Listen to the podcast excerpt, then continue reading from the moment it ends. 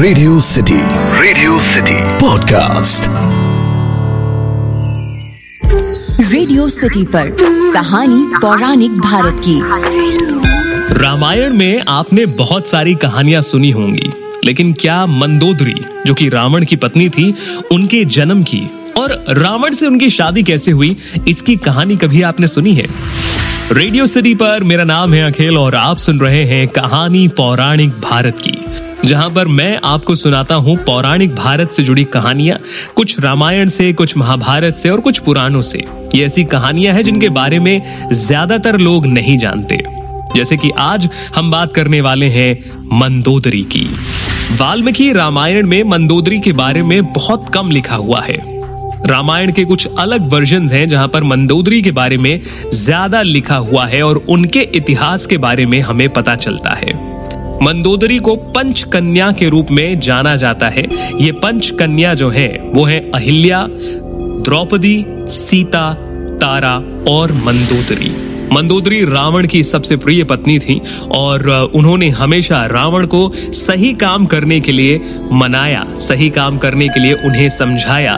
जब सीता का हरण करके वो लंका में लाए थे, तब मंदोदरी ने ही उन्हें समझाया था कि किसी पराई स्त्री को इस तरीके से अपहरण करके लेकर आना उनके लिए बिल्कुल सही नहीं है। और यही तो आगे रावण के साथ हुआ। खैर रावण से उनकी शादी कैसे हुई, इस पर बात करने से पहले हम बात कर लेते हैं कि मंदोदरी का जन्म आखिर कैसे हुआ। देखिए, वाल्मीकि रामायण में मंदोदरी का जन्म मंदोर नाम के क्षेत्र में हुआ। इनका जन्म असुरों के राजा मायासुर और पत्नी हेमा के घर हुआ। दरअसल बताया यह जाता है कि असुरों के राजा मायासुर और उनकी जो पत्नी है हेमा, ये अपने घर एक कन्या चाहती थी और इसीलिए उन्होंने खूब यज्ञ, हवन, तपस्या की। इन दोनों के दो बेटे थे मायावी और दुंदुभी।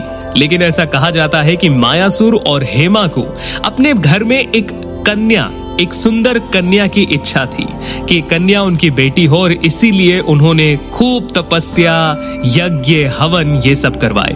जल्द ही राजा मायासुर और रानी हेमा ने एक कुएँ के किनारे एक नवजात शिशु को रोते हुए पाया, जो कि एक कन्या थी। उन्होंने जब आसपास में किसी को नहीं देखा तो उन्होंने इस कन्या को उठाया और अपने महल लेकर आए और इसे पाल पोस कर बड़ा किया। यही वो कन्या है जिसका नाम था मंदोदरी। मंदोदरी शुरू से ही धर्म में बहुत ज़्यादा पारंगत थी।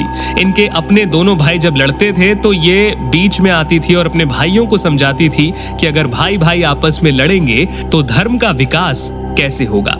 तो चलिए, ये तो बात थी कि मंदोदरी का जन्म कैसे हुआ, कहाँ हुआ, किसके यहाँ हुआ। लेकिन अब सवाल आता है कि रावण और मंदोदरी की शादी कैसे हुई? ऐसा माना जाता है कि लंका का राजा रावण एक दिन मायासुर के राज्य में घूमने के लिए आया और घूमते घूमते उसकी नज़र पड़ी मंदोदरी पर। मंदोदरी जो उस समय बहुत खूबसूरत थी। मंदोदरी को देखते ही उनसे प्यार हो गया और फिर रावण ने मायासुर से जाकर बात की।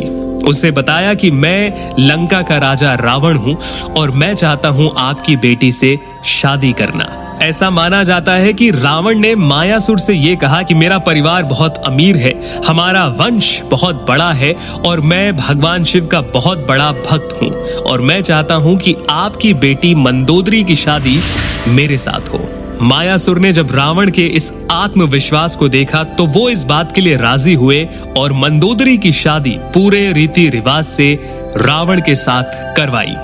मंदोदरी और रावण के दो बेटे थे, मेघनाथ, जिन्हें इंद्रजीत के नाम से भी जाना जाता है, और अक्षय कुमार। बताया जाता है कि मंदोदरी ने हर मोड़ पर रावण को सही सीख दी। रामायण में एक और किस्सा है, बताया जाता है कि जब हनुमान जी सीता जी की तलाश के लिए लंका में आए थे तो वो जब रावण के महल में पहुँचे तो उन्हें एक महिला देखी जो पार्वती जी की पूजा कर रही थी।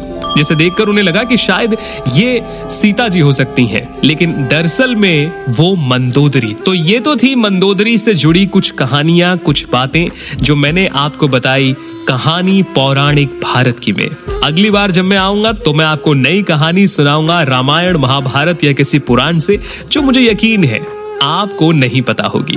तब तक के लिए आप सुनते रहिए रेडियो सिटी। मेरा नाम है अखिल रग रग में दौड़े सिटी। रेडियो सिटी पर कहानी पौराणिक भारत की।